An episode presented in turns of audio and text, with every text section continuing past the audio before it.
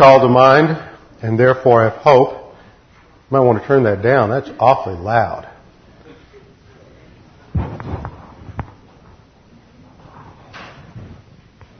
Dan must have been speaking with a very, very low voice on Sunday morning.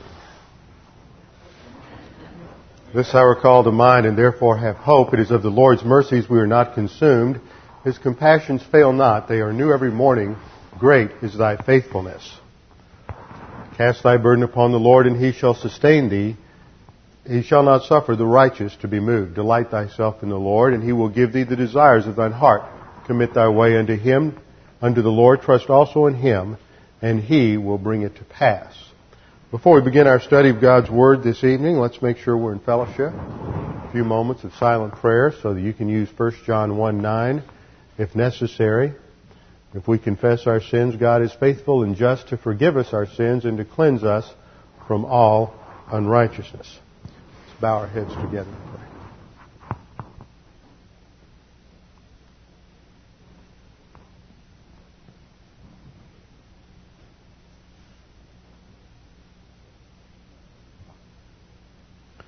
Father, we thank you so much for the opportunity to come together and to study your word this evening that we may have our, our mentality challenged by the truth of your word.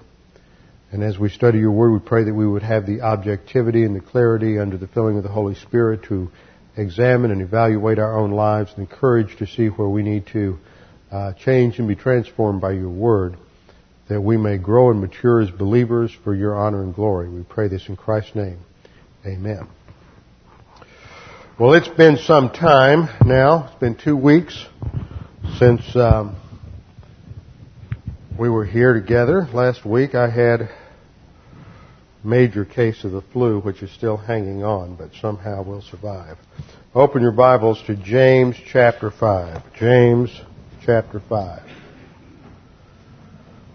We are now down to verse 9. James chapter 5 verse 9. Do not complain, brethren, against one another, so that you yourselves may not be judged. Behold, the judge is standing at the, is standing right at the door. As an example, brethren, of suffering and patience, take the prophets who spoke in the name of the Lord. Behold, we count those blessed who endured. You have heard of the endurance of Job and have seen the outcome of the Lord's dealings, that the Lord is full of compassion and is merciful. Well, we are in verse 9. The, verse 7 is where the conclusion of this epistle begins. And so James returns to a major theme of this letter, and that is the importance of patience and endurance in the facing of trials and testing in life. Now, one of the things you should notice here is that as this paragraph begins, the key word is patience. Patience is used three times in verse 7. It's used again in verse 8. And then in verse 10, it's used once again. And then we have a shift from patience, which is an attitude of waiting. It's from the Greek word makrothumia, which means long on wrath uh, if you break it down etymologically, and it means that ability to just wait calmly in a relaxed manner for a long period of time. And that is shifts. That is the underlying attitude necessary for the second word, which is endurance, which is the Greek word hupomone, which means to remain under. Hupa meaning under, mone, mene, from the verb meno meaning to abide. And it means to stay under that pressure, stay under that external adversity, and at the same time have the peace, the calm, the contentment, the tranquility, the happiness that is ours in Christ. That takes us back to that initial command in James 1 2 to count it all joy, my brethren. So the rest of the epistle really is explaining to this congregation what they have to do if they're going to have that kind of joy when they're facing trials and testing. Now the theme here in this last section is going to be on patience and endurance.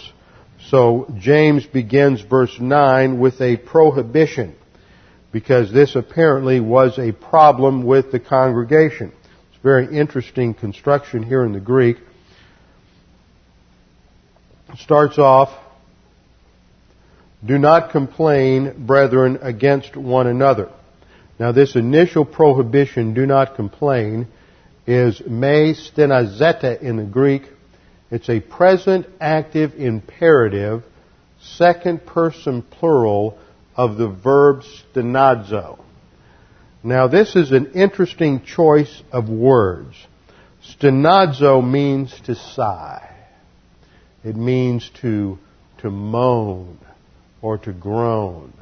It's used over in Romans 8 when the Apostle Paul writes that the entire uh, creation, the earth, groans under the curse of sin. It has the idea in the New Testament of uh, someone, it's used when someone or something is in a state of suffering or adversity from which they desire escape or release. Whenever you get hit, there's a sense of just groaning. Now this isn't as strong a word as the English translators have chosen. They've chosen to translate it complain, but that's, that's too strong. It's, it's, it's a soft word. And it deals with the typical response that comes out of our mouth when we get hit with some outside pressure of adversity.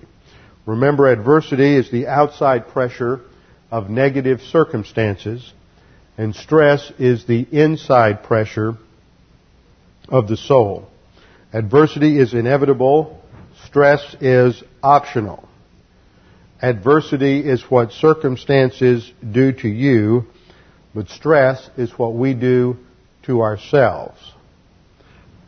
And finally, adversity is always inevitable. Man is born to trouble as the sparks fly upward, but stress is avoidable. Now, this word stenazo is a very mild word. It is not like the word gongusmos, which has to do with complaining or murmuring, muttering under your breath about something or, or something even stronger. This is just a very soft word. Now, what's the implication of that? The implication is that even the slightest negative insinuation about another person who we think, whether it's real or imagined, whether it's intentional or unintentional, we think that somebody else is responsible for our troubles. And what this word means is even the slightest sigh, the slightest negative response or blame on that person, the slightest sin of the tongue directed to that person is just as bad as the as the worst. I mean, it's it cuts out any kind of response. This is uh, the, the the the least amount of response possible, of negative response possible, is what James is saying here. He says, don't even sigh in a negative way. Don't. It would almost imply that, that just by a nonverbal response of just sighing or groaning, or the way you, know you might raise your eyebrows or or cast your eyes in somebody's direction where you would be indicating something negative about that person, that even that is too much. Don't even do that. So that taking the the, the slightest possible description of the of the sin of the tongue, uh, James then, of course, impugns all of the more extreme sins of the tongue, such as gossip, slander, maligning, vituperation, any of the others. So this is just a very very soft word to indicate that even the least suggestion, the least hint of a negative comment or response about some other believer is unacceptable. Now this is a present active imperative and the present imperative indicates that this is to be a characteristic in the believer's life, a habit pattern where they avoid this kind of behavior. The second person plural means that it is addressed to every single believer. So with this we need to review the doctrine of the sins of the tongue. This has been a major problem, and of course it was an issue that was addressed in chapter 3 of this particular epistle in order to uh, solve this problem. That's a typical way that we try to handle pressure, especially if it's some form of people testing where people are involved. It's real easy to start blaming them. It's easy to get into character assassination. It's easy to start uh, running them down because we see them as the source of our anguish and source of our misery. and So we want to blame somebody else. It's just another way we express our self-absorption and our arrogance is to start uh, blaming somebody else for all of our problems. Even if it's true, we're not supposed to do it. So the first point is that the sin nature produces three categories of personal sins. These are mental attitude sins, sins of the tongue, and overt sins. All, all sins flow from the sin nature. Psalm 34:13 states, "Keep your tongue from evil and your lips from speaking deceit." And then we saw in James 3:6, "And the tongue is a fire, the very world of iniquity. The tongue is set among our members as that which defiles the entire body and sets on fire the course of our life, and itself is set on fire by hell." So these are very strong words condemning the sins of the tongue and their source in the sin nature. Now, the sin nature produces, it's, it's always motivated by the lust pattern, and it produces works from the area of strength in terms of human good. So the sin nature doesn't just produce sin, it also produces good works. This we saw in our study of Galatians. That the Galatian believers had bought into the Judaistic legalistic heresy, and so they were not involved in overt sin. In fact, they were involved in just the opposite. They were trying to impress God with how closely they obeyed the Mosaic law. And yet Paul came along in James chapter 5 and said this is nothing more than the works according to the sin nature. So just because it is not evil or not classified as sin doesn't mean the sin nature is not in control.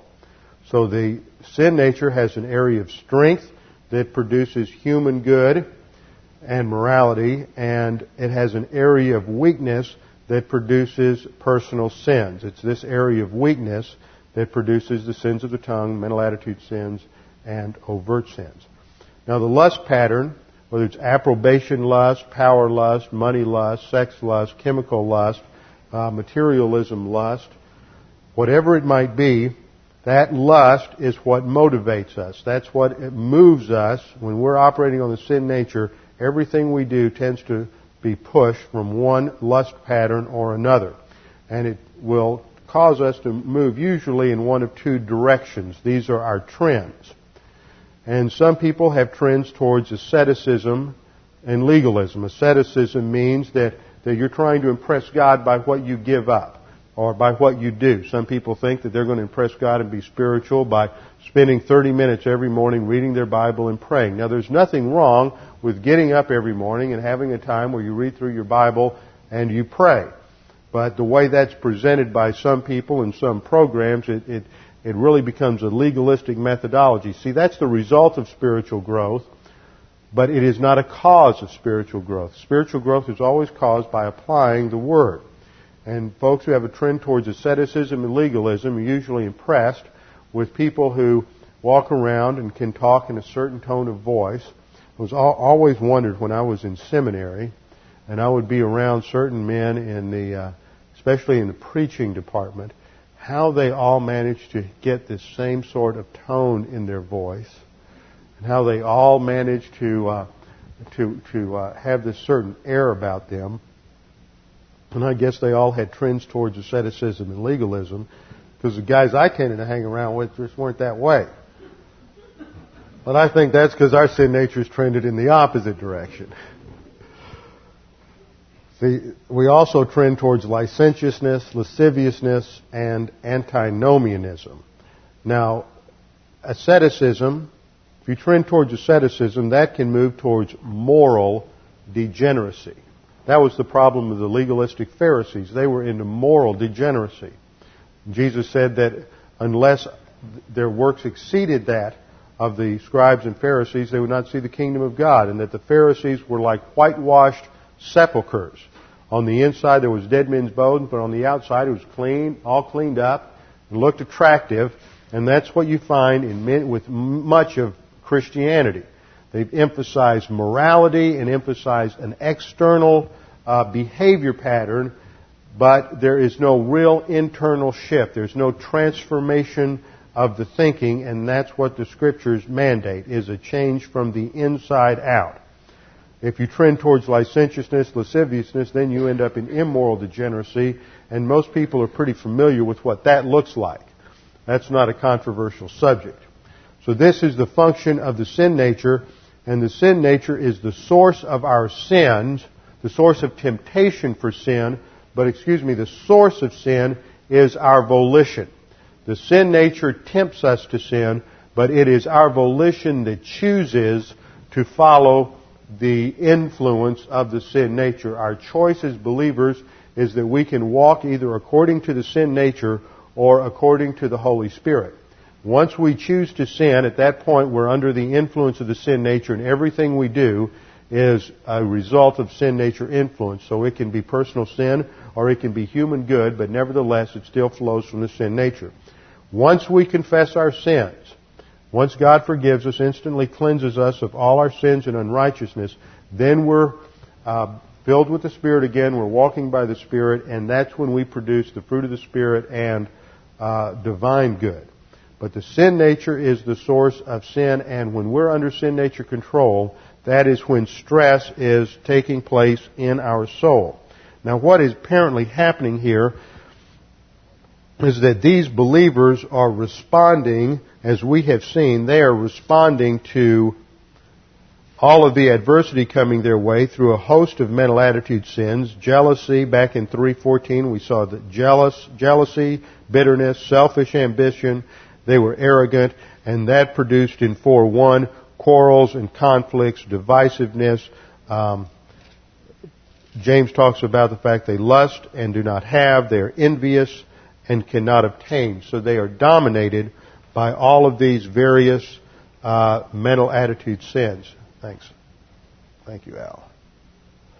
They are dominated by all of these various uh, mental attitude sins, which is a result of now getting involved in sins of the tongue where they're, they're blaming each other. And uh, James addressed that earlier in chapter 3. And now in his conclusion, he comes back and he's going to bring it down to the lowest, lowest possible expression of a sin of the tongue and say even that is unacceptable and is self-destructive because it indicates a stress in the soul and will destroy them.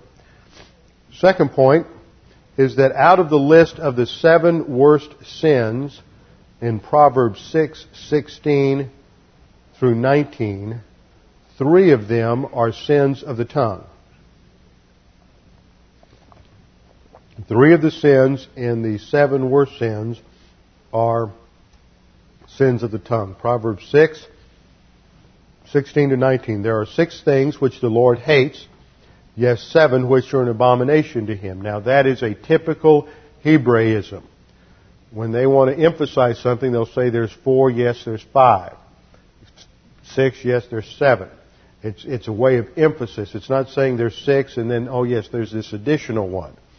It's just a stylistic device to emphasize all, all seven.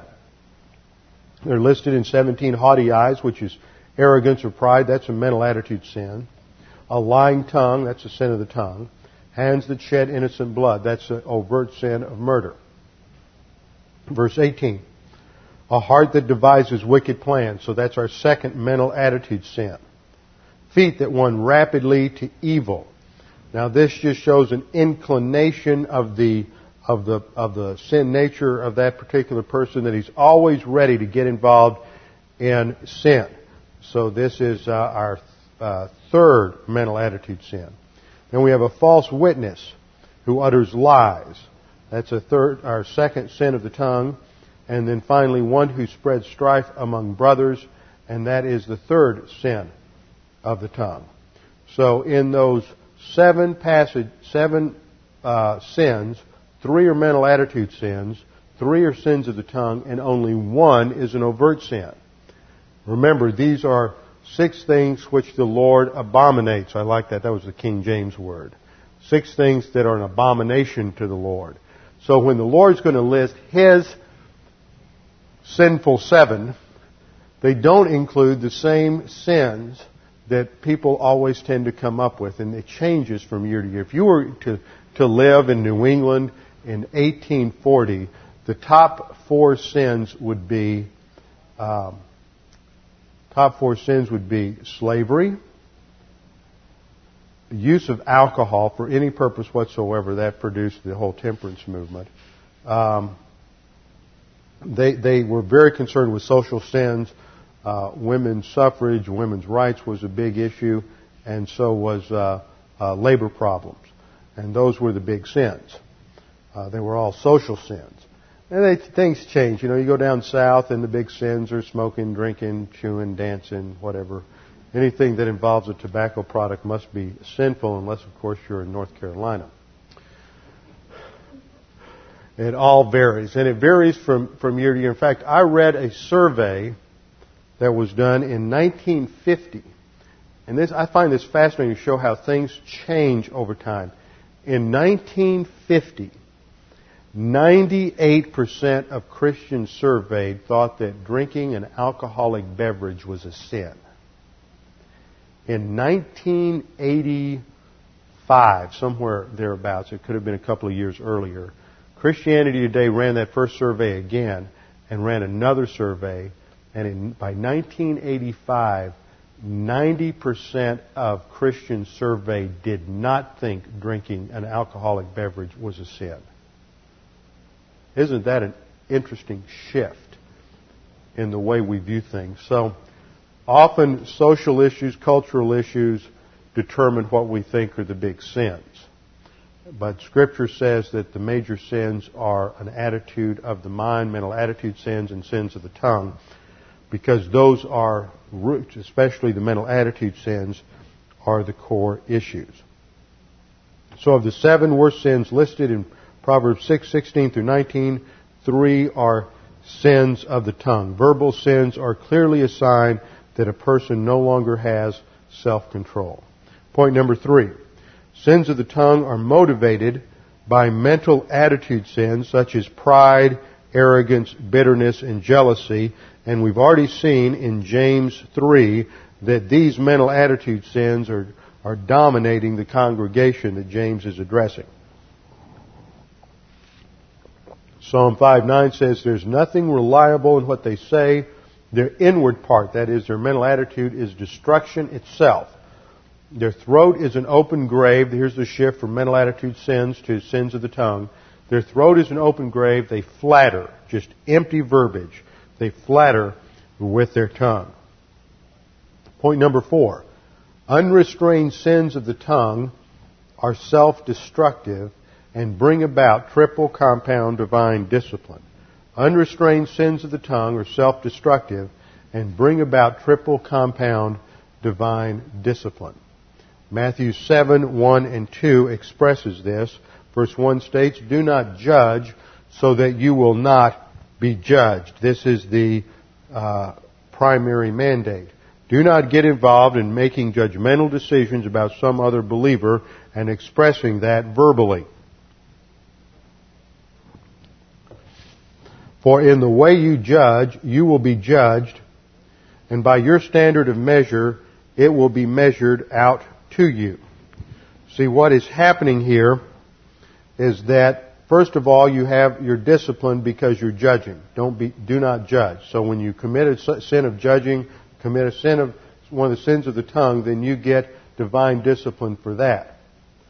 Secondly, in the way you judge, you're going to be judged. So you're going to bring your own judgment back on yourself, and then you are judged for the, the sin that you're uh, gossiping about. So that's triple compound divine discipline, and of course, nobody wants to get involved in that. So if you want to really get, make yourself miserable, just get involved in sins of the tongue. Point number five. God protects the believer who is the target of the sins of the tongue. God protects the believer who is the target of the sins of the tongue. This is an extreme form of adversity under the category of people testing. As we advance in the spiritual life and get into spiritual adulthood, God's going to take us systematically through various categories of testing. People testing and uh, system testing. I always think that bureaucracy testing ought to be part of it, a separate category all by itself, but that's part of system testing. And uh, people testing always seems to cause us to move in the direction of sins of the tongue because it's so easy to run somebody else down and try to make ourselves feel better, elevate ourselves on the basis of running somebody else down. So God protects us, so no matter what happens, we can claim the promise from Job 5:19, from six troubles he will deliver you, even in seven evil will not touch you. So no matter what what we may be going through, what how somebody may be spreading public lie about us, somebody may be gossiping, uh, slandering us, whatever it might be, we can just relax in the provision of God and know that God is going to discipline them, that they are going to reap what they sow, and God will take care of us, so we don't need to try to get involved in defending ourselves. We don't need to try to straighten it out because you can't do that. Once somebody starts spreading gossip about you, you just have to relax. It may make life miserable for a while, but, but that's the test, whether, how you're going to handle that. Point number six, control of the tongue or the absence of verbal sins is a sign of a mature believer who is living in the soul fortress. You're using problem solving devices. You're not going to uh, resort to sins of the tongue to try to make yourself feel better, to try to make yourself look better, to try to make somebody else look bad and, and blame them for the problems in your life. You're going to relax in the, in the uh, provision of the Lord because you understand what the stress busters are, and what the problem solving devices are. So now you can relax and you can claim some promises under the Faith Rest Drill. You can uh, start to utilize impersonal love for all mankind, which means that, that you're going to treat them in grace because uh, you recognize that God did the maximum for each one of us at the point of salvation. Scripture says God demonstrated His love toward us in that while we were yet sinners, Christ died for us. So when we were in rebellion, antagonism, animosity towards God, when we were the least desirable we could be. We were as obnoxious as we possibly could be to the character of God. God did everything necessary in, to provide salvation for us. So when we understand that that is the model for unconditional love, then that gives us the ability to relax in the midst of whatever people testing there might be and not react and respond to them in kind. Point seven. The sins of the tongue can destroy an entire congregation, so it is the duty of the pastor teacher to warn the sheep against them. This is what Paul was doing with Timothy in 2 Timothy 2, uh, 14 through 17. Paul addresses Timothy and he says, remind them of these things and solemnly charge them. The them refers to the congregation.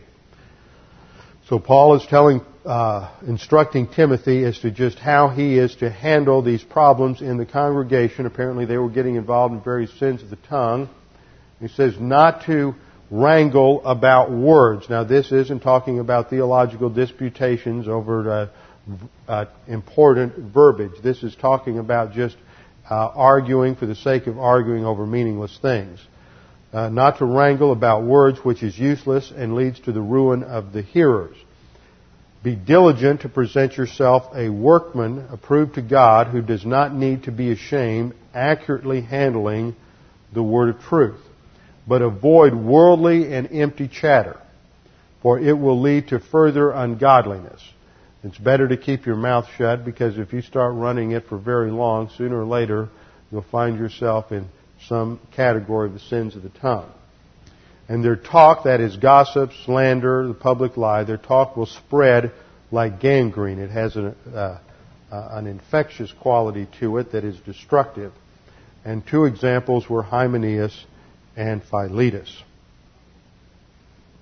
Now the problem in James' congregation that he's addressing here and with many believers is a lack of perspective when we go into trials.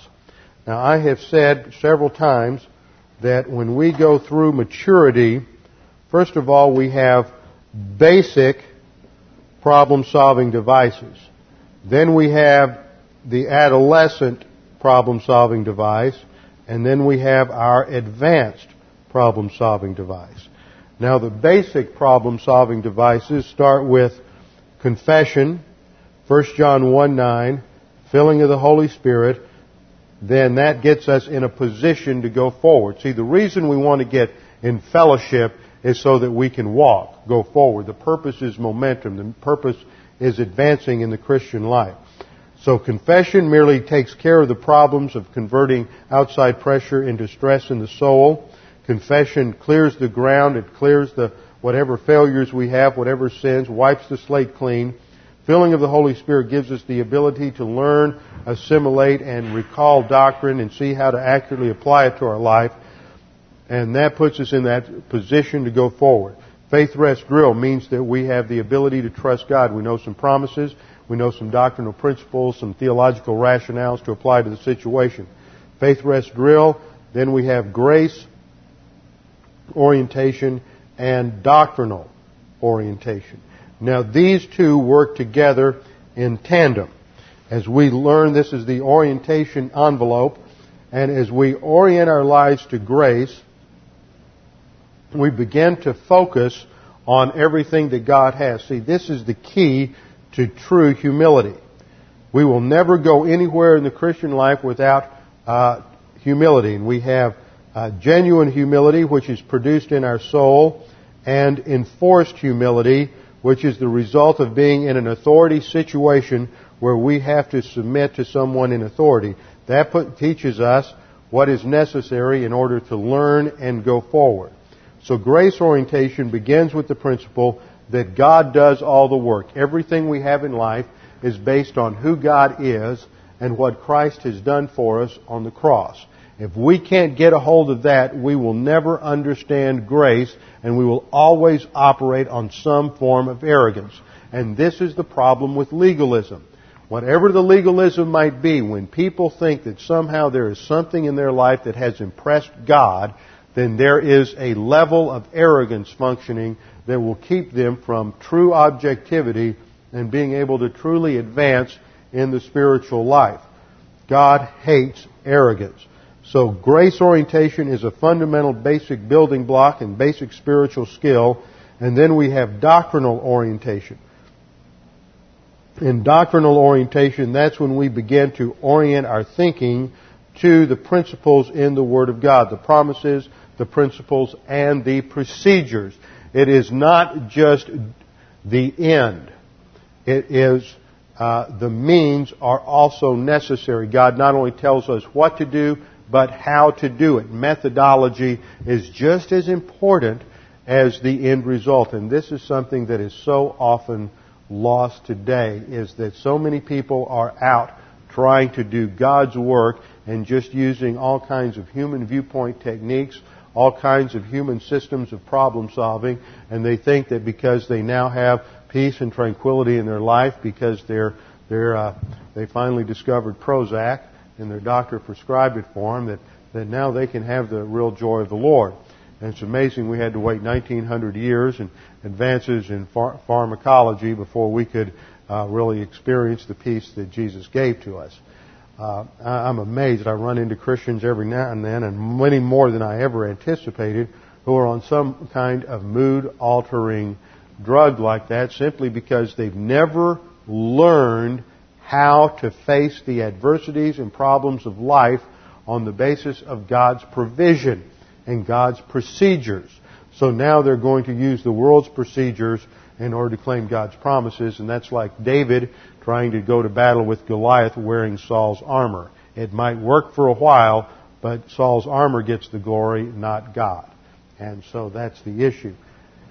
Doesn't mean if you're on one of those drugs that you need to stop it immediately, but the issue is you need to get to where you're orienting to the Word of God so that eventually you can get off of those drugs. Because the reason people end up on those is because there's been a lifetime pattern of trying to solve problems their own way and it's just built built up stress in the soul and accumulated stress in the soul and finally they say doctrine doesn't work. I've got to go find something else and the reason doctrine doesn't work is usually because they're operating on arrogance and they have no concept of the filling of the spirit and it's a whole systemic problem so these five are the basic fundamental problem solving devices. And then in adolescence, this is when we start shifting our focus with the personal sense of eternal destiny. We'll have to develop this fully as a doctrine uh, next week. We don't have time to get into all of it tonight, but this is the key. Personal sense of eternal destiny means that you begin to realize that we're not operating on a temporal time frame, we're operating on an eternal time frame. And everything that's happening in life today, right now, has to do with eternity. Everything that we encounter, no matter how minute it might be, if it gives us the opportunity to make a decision between responding on the basis of doctrine and responding on the basis of our own abilities, our own strength, our own resources, then it has a spiritual dimension and the issue is to prepare us for eternity in heaven. And that's why when James addresses this, he says, don't complain because the judge is standing right at the door. That goes back to the doctrine we studied last time, which is the imminency of the rapture. At any moment, Jesus Christ is going to return in the clouds at the rapture, and at any moment, because just subsequent to that will be the evaluation judgment of believers at the judgment seat of Christ. So when we start thinking that everything is going to be uh, brought out in just a few moments at the judgment seat of Christ to determine our spiritual maturity and how much uh, divine good is in our life, how much maturity is actually there, and that's going to be the basis of our eternal rewards and inheritance and place and position in the uh, messianic kingdom. When we begin to gra- grasp that so that it changes the way we uh, we operate on a day-to-day basis, then we're moving from adolescence to maturity. Just like in when your teenagers are growing up, you know, they just can't think in terms of what's going to happen when they're 30. They have trouble when they're 16 thinking about what's going to happen when they're 17. You know, they just want to make decisions based on how it makes them feel right now. But as they mature and as we all mature, we begin to think more and more in terms of what's going to happen 10, 20, 30 years from now and I'd say most of us who are getting into middle age all of a sudden realize, yes, we too will face retirement one day, and we better have something in the bank set aside to handle things when we get there. And that's called working on a little bit of a temporal destiny. We're going to make decisions today based on where we're going to be 20 years from now or 30 years from now or, or uh, what's going to happen then. So this is just shifting it to having an eternal destiny, realizing that we're going to be with the Lord as the bride of Christ for all eternity. And the, and the issue is whether or not there will be shame at the judgment seat of Christ or there will be glory for Christ at the judgment seat of Christ. So James is really hitting his readers with the fact that's the whole point of being patient. Understanding the, back in verse 7, the farmer is used as an example because the farmer understands the entire growth process. He understands the beginning and he understands the end. So because he understands the process, he is able to relax waiting for everything to play itself out over time. Same is true for the believer. If you understand what God is doing in your life with testing, why God has brought adversity into your life, what He's doing to mature you and to conform you to the image of Christ, then when you go through this testing, you can relax instead of reacting, losing your temper, getting involved in mental attitude sins, getting involved in sins of the tongue, you can relax and go forward. That's why James said in verse 8, you too be patient, strengthen your hearts, that is the mentality of your soul through doctrine, for the coming of the Lord is near, it's imminent. Do not complain, brethren, against one another, that you yourselves may not be judged. Behold, the judge is standing right at the door. So the issue is where we are going and letting that change what's happening today. But I want to back up before we get into developing a personal sense of our eternal destiny. We have one other doctrine in this passage that we must develop. Do not complain, brethren, against one another.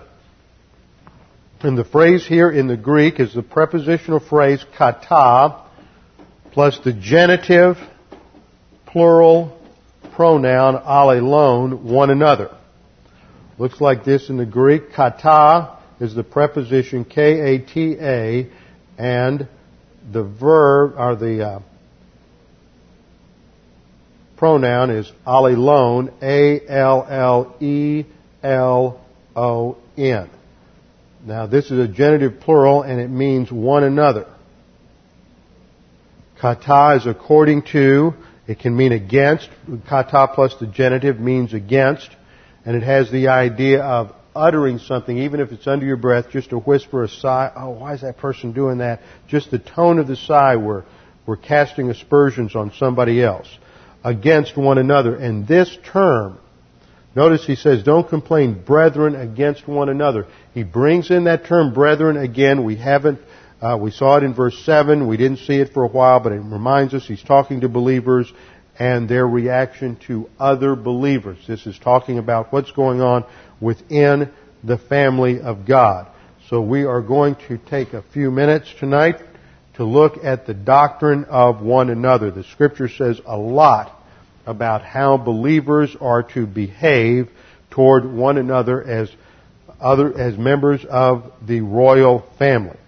So point number one, at the instant of salvation, every believer is united with Christ through the baptism by means of God the Holy Spirit. So at that instant that we're saved, the picture we've seen in Scripture is the picture of baptism by John the Baptist at the River Jordan. That's the imagery background. John the Baptist said, One will come after me who will baptize you by means of the Spirit. So this is the image that just as John took a believer and plunged him under the water, which indicated it was like an initiation rite. It pictures cleansing and identification and brings him out into a new state indicated by the, by the grammar and an eis clause, into a new state of repentance, a changed mind. So at baptism by the Holy Spirit, Christ is the subject of the verb. Christ takes the believer, plunges them using the Holy Spirit just as John the Baptist used the water, uses the Holy Spirit in that process of regeneration, Titus 3.5. It's not by works of righteousness which we have done, but according to His mercy He saved us by the washing of regeneration and renewal of the Holy Spirit. So it's a picture of Christ performing the action, taking the believer, plunging them in the Holy Spirit, the imagery of the water is there, and then out into a new state of identification with Christ in His death, burial, and resurrection. It is a complex doctrine. It relates regeneration to positional truth and the whole issue of our identification with Christ whereby we are united with Him and become one in Christ. Now that, this means that every believer is positionally united with Christ and with each other. This is an important aspect of this doctrine that usually isn't emphasized we're not only united with Christ, but there is a unity, positional unity with every other believer. Now I know, you know some believers you don't want to be united with in any way, shape, or form. That's why we have impersonal love. Notice the passages, Romans 12:5. So we who are many are one body in Christ and individually members of one another. So individually, every believer is positionally united to one another. Ephesians 4:25. Therefore, laying aside falsehood, speak truth, each one of you with his neighbor for. And there's the particle gar, which means cause. Primary meaning for gar is because. To give the reason for the command. Because we are members of one another. So we are to speak truth, each one of you with his neighbor. It's another way of saying one another. We are to speak truth, lay aside falsehood because we are members of one another. The ground for this command is our unity in Christ because of that positional reality. Second point. This is the overarching one another command. Everything else, I think, really is an application of, of this command in one way or another. Believers are commanded to love one another. And I started working through this today, and I was surprised how, and I'm not going to take the time to go through all of them, but I was surprised how many times this is quoted and commanded throughout the New Testament. Believers are commanded to love one another. Now we need to realize that this is not the normal cultural concept of love. In fact, I'm not sure we have a normal cultural concept of love. I think the cultural concept of love that we have is fairly abnormal. We don't have a clue, and that's why there's so much, so many problems in personal relationships, is because people have bought into some sort of uh, sentimental, uh, emotional, superficial concept of love. And when we look at the scriptures, love seems to always be related to obedience to the Word. How do we know if we love God? Because we obey His commandments. So there's always something very objective related to it, and it's not based on emotion or feeling, but is based upon uh, an understanding.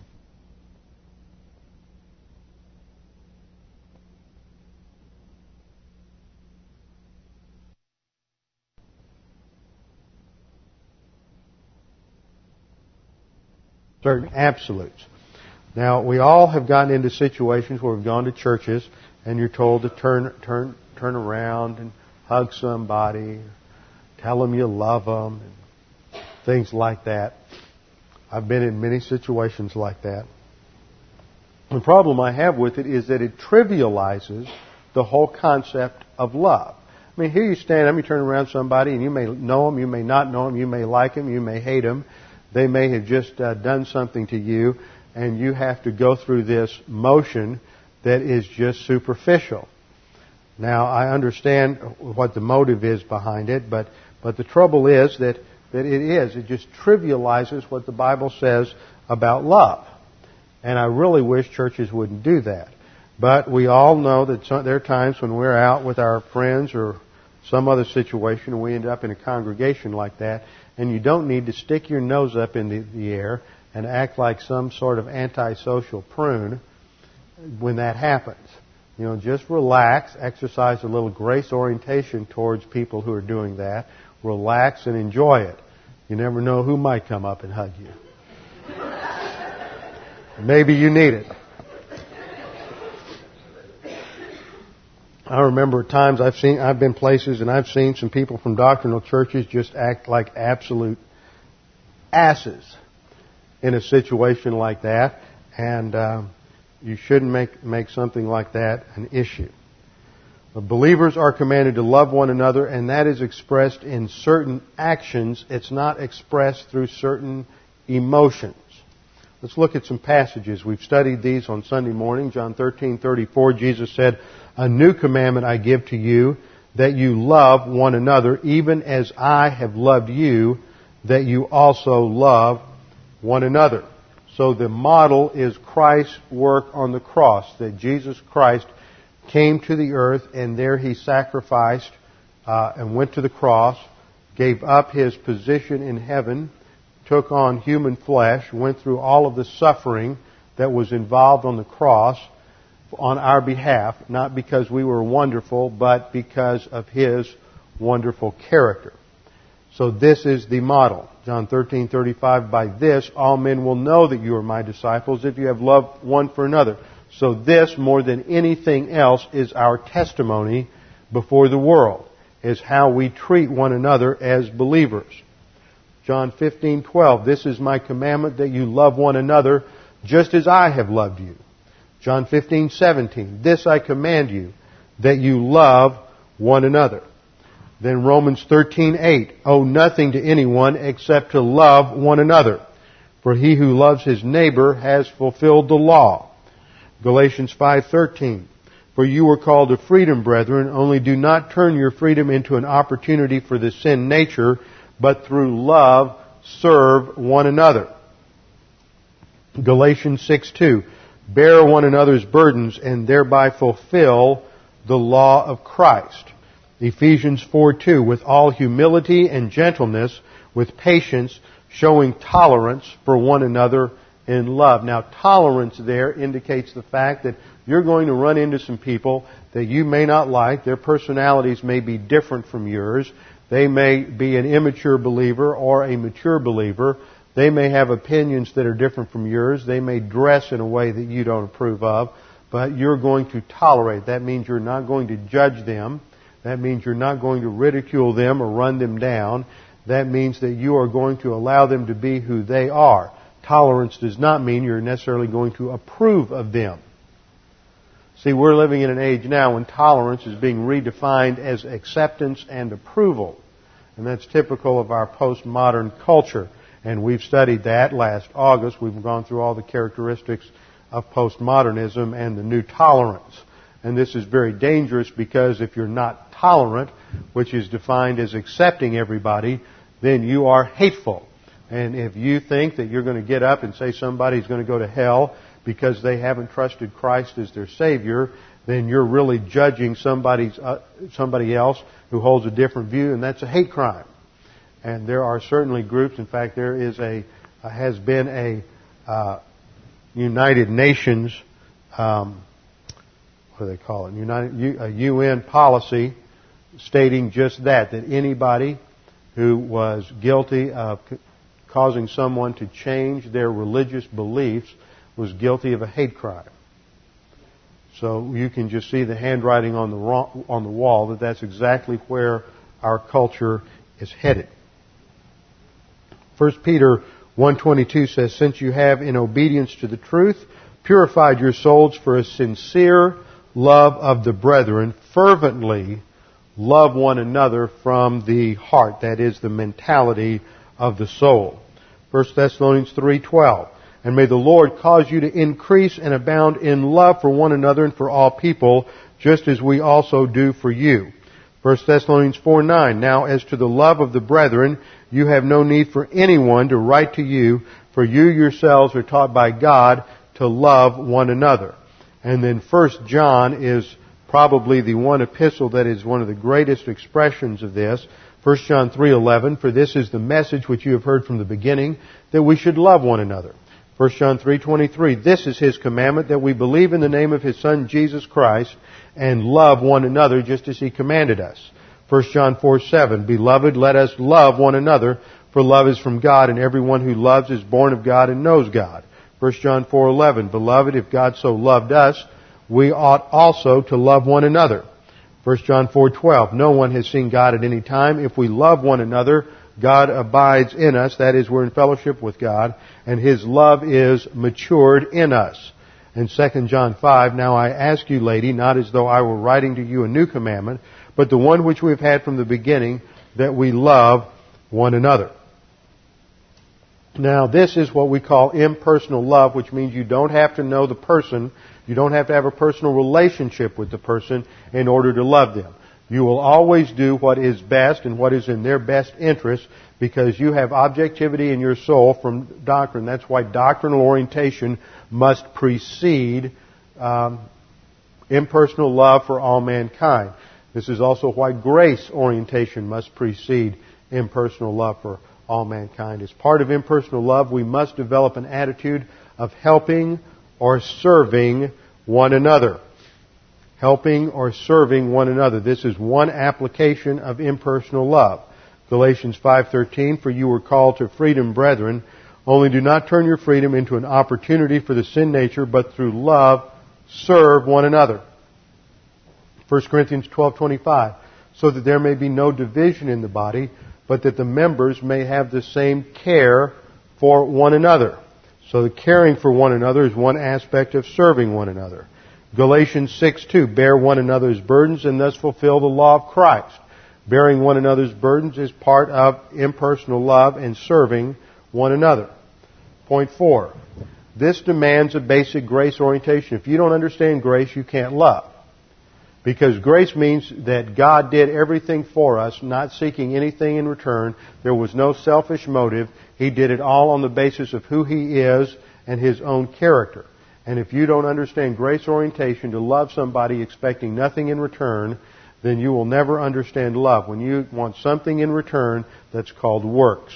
And you're no longer freely loving someone. So, to be able to love anyone or have any capacity for love, you have to have a basic grace orientation which brings in humility, both genuine humility and enforced humility, and a relaxed mental attitude. Remember, there are four aspects to grace orientation. Four aspects to grace orientation. First of all, you have to realize that everything we do, everything we have, is due to who God is and what Christ has done for us. There's not one thing that we have that is the result of our own talent, our own effort, or because we're so great and wonderful, God just recognized that and bestowed it upon us. We have to start with the principle that everything we have is due to who God is and what Christ did for us on the cross. Secondly, the second aspect of grace orientation is humility. Humility including both genuine and enforced humility, which is authority orientation. If you do not understand authority and the authority of God, you'll never go anywhere in the spiritual life. The third dimension to grace orientation is a relaxed mental attitude. So that when people say things or do things, no matter how obnoxious it may be, no matter how insulting it is, no matter how it hurts your feelings, you now have the ability to simply relax and let God deal with it. So the third aspect of grace orientation is a relaxed mental attitude, and a fourth is a mastery of the details of life. A mastery of the details of life, which means whether we have them or not, they are not the source of our happiness, stability, or tranquility. It is our relationship with the Lord. That's why Paul said, I have learned to abound, and I have learned to do without. I can do all things through Christ who strengthens me. When he says I can do all things, what he's talking about is I can live in any circumstance, whether I have it or whether I don't have it, because I've mastered the details of life.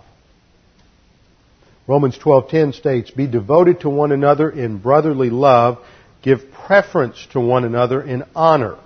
So we have grace orientation and humility, and we can prefer one another and honor one another and, uh, and, uh, instead of seeking self self promotion and self aggrandizement.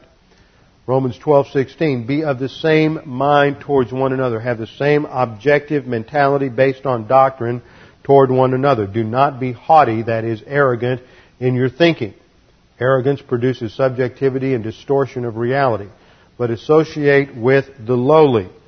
Do not be wise in your own estimation. Don't be promoting yourself. This is a definition of true humility, which is the only way to objectivity in life. Philippians 2:3 Do nothing from selfishness or empty conceit, but with humility of mind regard one another as more important than yourselves. And this precedes the, pa- the passage where which is the kenosis passage, where we are to have this mind in you which was in Christ, and he did not think equality with God something to be held onto. So Jesus' pattern is that he had a right to deity and to heaven and all the prerogatives of heaven, yet he willingly gave that up and limited that even to the point of obedience to the cross so that he could serve us. So that's the pattern for our relationship to one another, to loving one another, and to regarding one another as more important than ourselves. Christ regarded us as more important than himself by going to the cross. 1 Peter 5 5.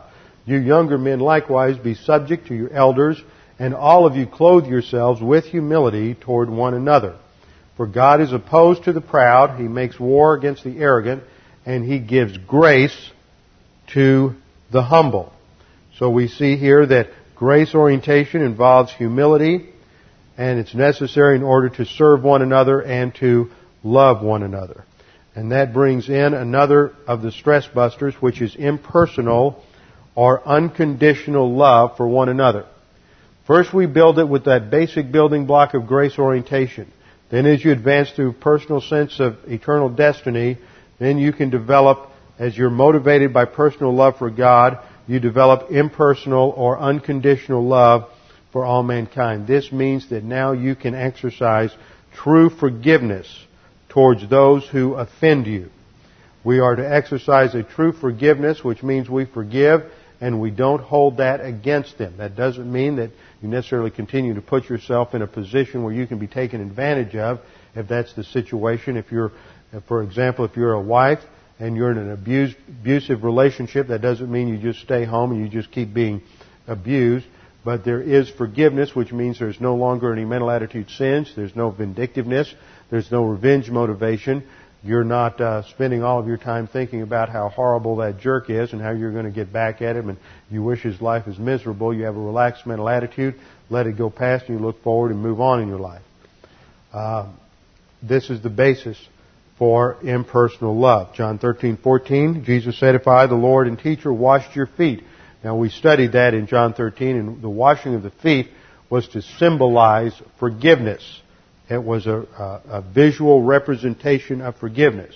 So you all also ought to wash one another's feet, and that purpose is in in uh, forgiveness. Ephesians 4:32. Be kind to one another, tender-hearted, forgiving each other, just as God in Christ also has forgiven you. Once again, the pattern goes back to the cross. Colossians 3:13. Bearing with one another and forgiving each other, whoever has a complaint, and that's a stronger word than the word we have in James. So if in James we're not even to sigh against one another, then that of course means we can't complain against one another. Just as the Lord forgave you, so also should you forgive one another. Point number six. We are to have enough doctrine in our soul to be able to help those in our periphery to evaluate situations and apply doctrine. We are to have enough doctrine in our soul to help those around us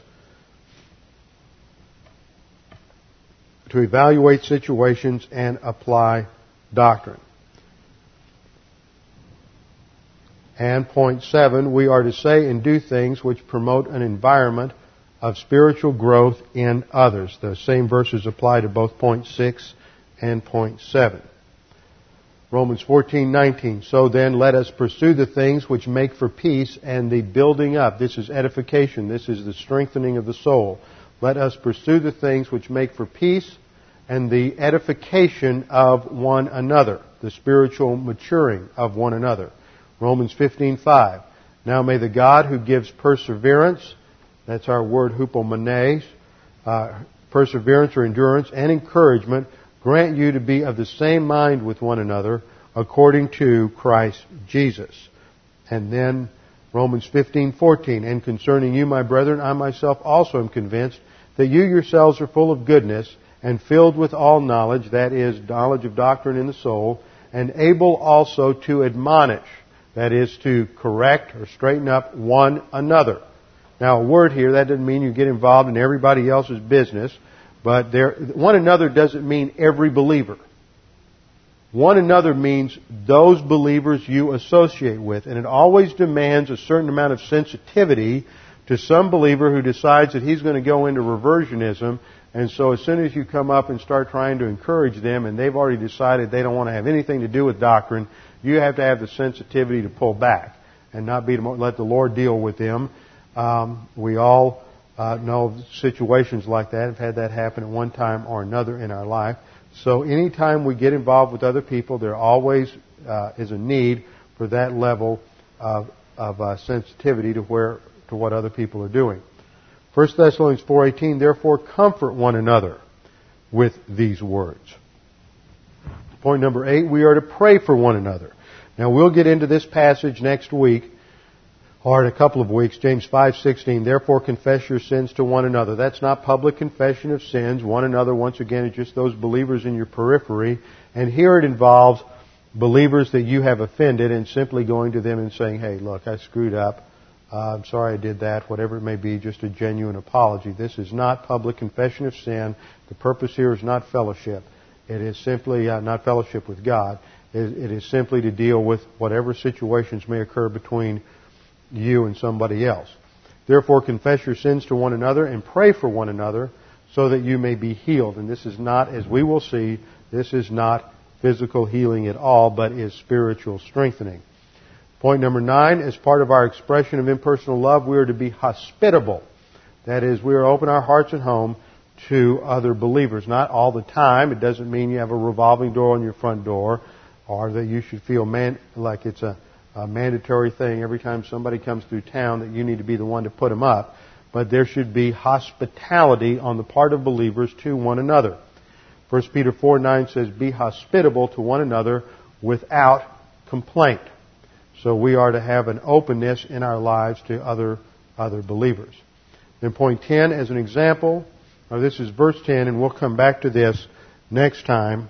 We have seen verse 9, do not complain, don't utter even the shadow, the whisper of a negative thought towards another believer against one another that you yourselves may not be judged. This brings in the judgment seat of Christ which is imminent. Behold, the judge is standing right at the door. So next time we'll develop the, the uh, principle of personal sense of eternal destiny and we will get into the shift from patience to endurance in verses 10 and 11 with our heads bowed and eyes closed. Father, we thank you for the opportunity to look at your word, to be challenged with how we evaluate our problems and adversities in life, and how we are to apply your word and the doctrinal principles of your word to those problems, that we may avoid adverse, converting the outside pressure of adversity into the inside pressure of stress in our soul. We pray this in Christ's name. Amen.